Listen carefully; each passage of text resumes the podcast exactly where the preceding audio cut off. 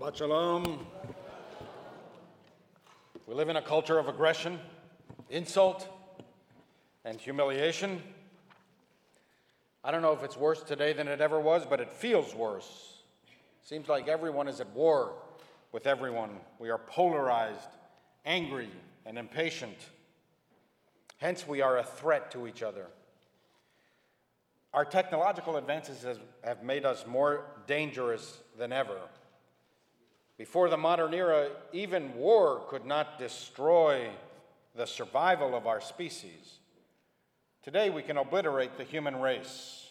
As Einstein once said, I know not with what weapons World War III will be fought, but World War IV will be fought with sticks and stones. Technology enhances our powers for both good and bad. More human beings than ever enjoy food, light, shelter during these cold winter days.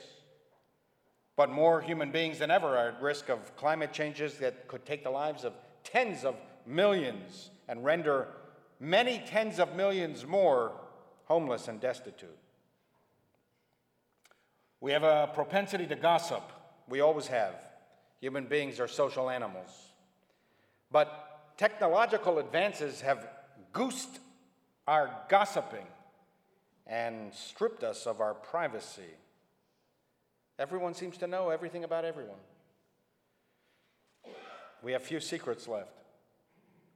And since everyone is flawed, our inadequacies rather than our virtues increasingly define us. We are prone to undermining, shaming, and ridiculing others anyway. But now, it is so much easier to reach so many more people and wreak so much more damage. Whole industries are devoted to tearing people down. The purveyors of half truths, distortions, and downright lies are rewarded handsomely with wealth, attention, influence, power, recognition.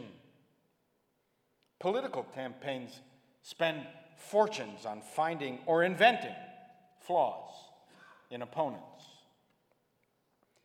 And even if what they say about us is true, still, doesn't everyone have part of themselves that they do not want revealed?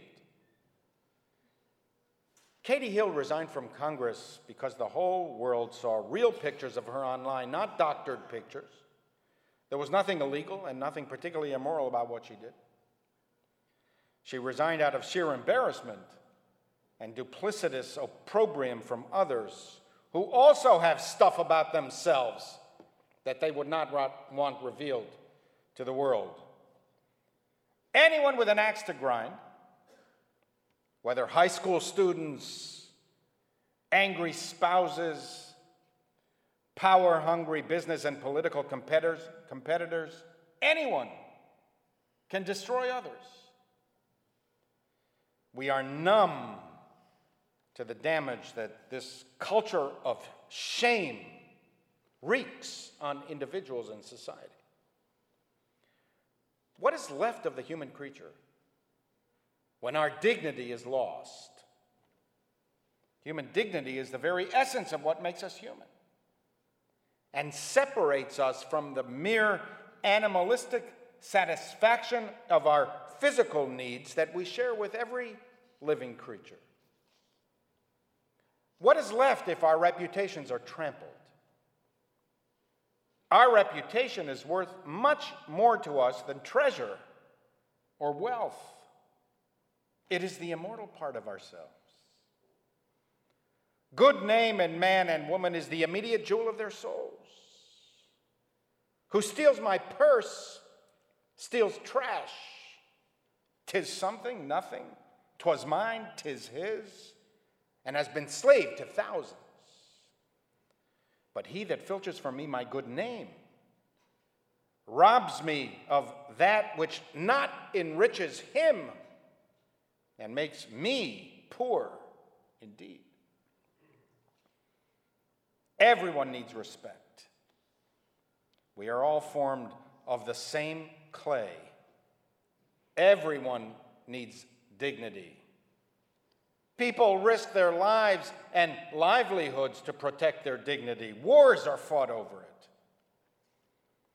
I love the name of honor more than I fear death, Shakespeare wrote. Take honor from me, and my life is done. Researchers now believe that the feelings of humiliation are felt more intensely than happiness or even anger.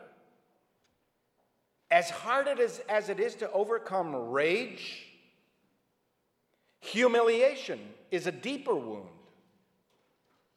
that often never heals. For this reason, Jewish sages warned one who gains honor for himself through the degradation of another has no place in the world to come. In this week's Torah portion, Vayetze, Jacob falls in love with Rachel. It was a love unlike any other described in the Bible. It burned with intense passion. Rachel was the daughter of Jacob's uncle, Laban.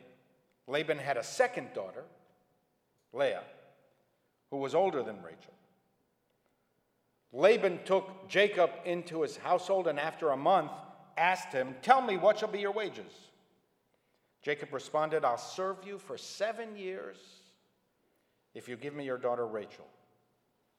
So strong was his love for her. And in one of the most beautiful verses in the entire Bible, we read, Vayu ve'enav ke'amim. And the seven years seemed to Jacob like but for a few days because of his love for Rachel. After seven years, Laban convened the wedding feast. But when evening came and darkness fell, he took his older daughter, Leah, and unbeknownst to Jacob, it was Leah who was under the wedding veil, not Rachel. It's the reason that to this day, Jewish grooms before the chuppah lift the veil of the bride just to make sure that it's Rachel and not Leah.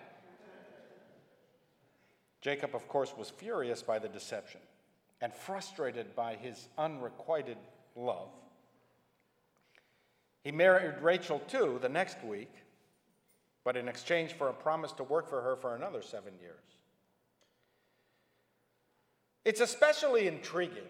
I don't know if you ever thought of this, but it's really intriguing to contemplate how this deception could have occurred. You ever asked yourself that?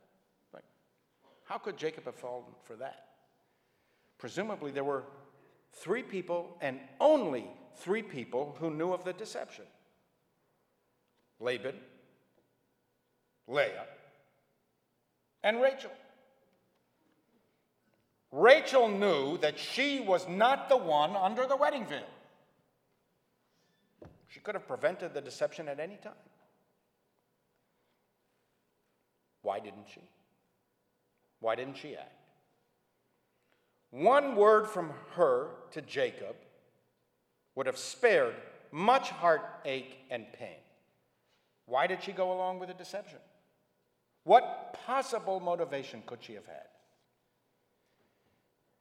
Even had she known that Jacob would marry her within a week, she would still be condemned to sharing Jacob with her older sister with all the stress that this entailed.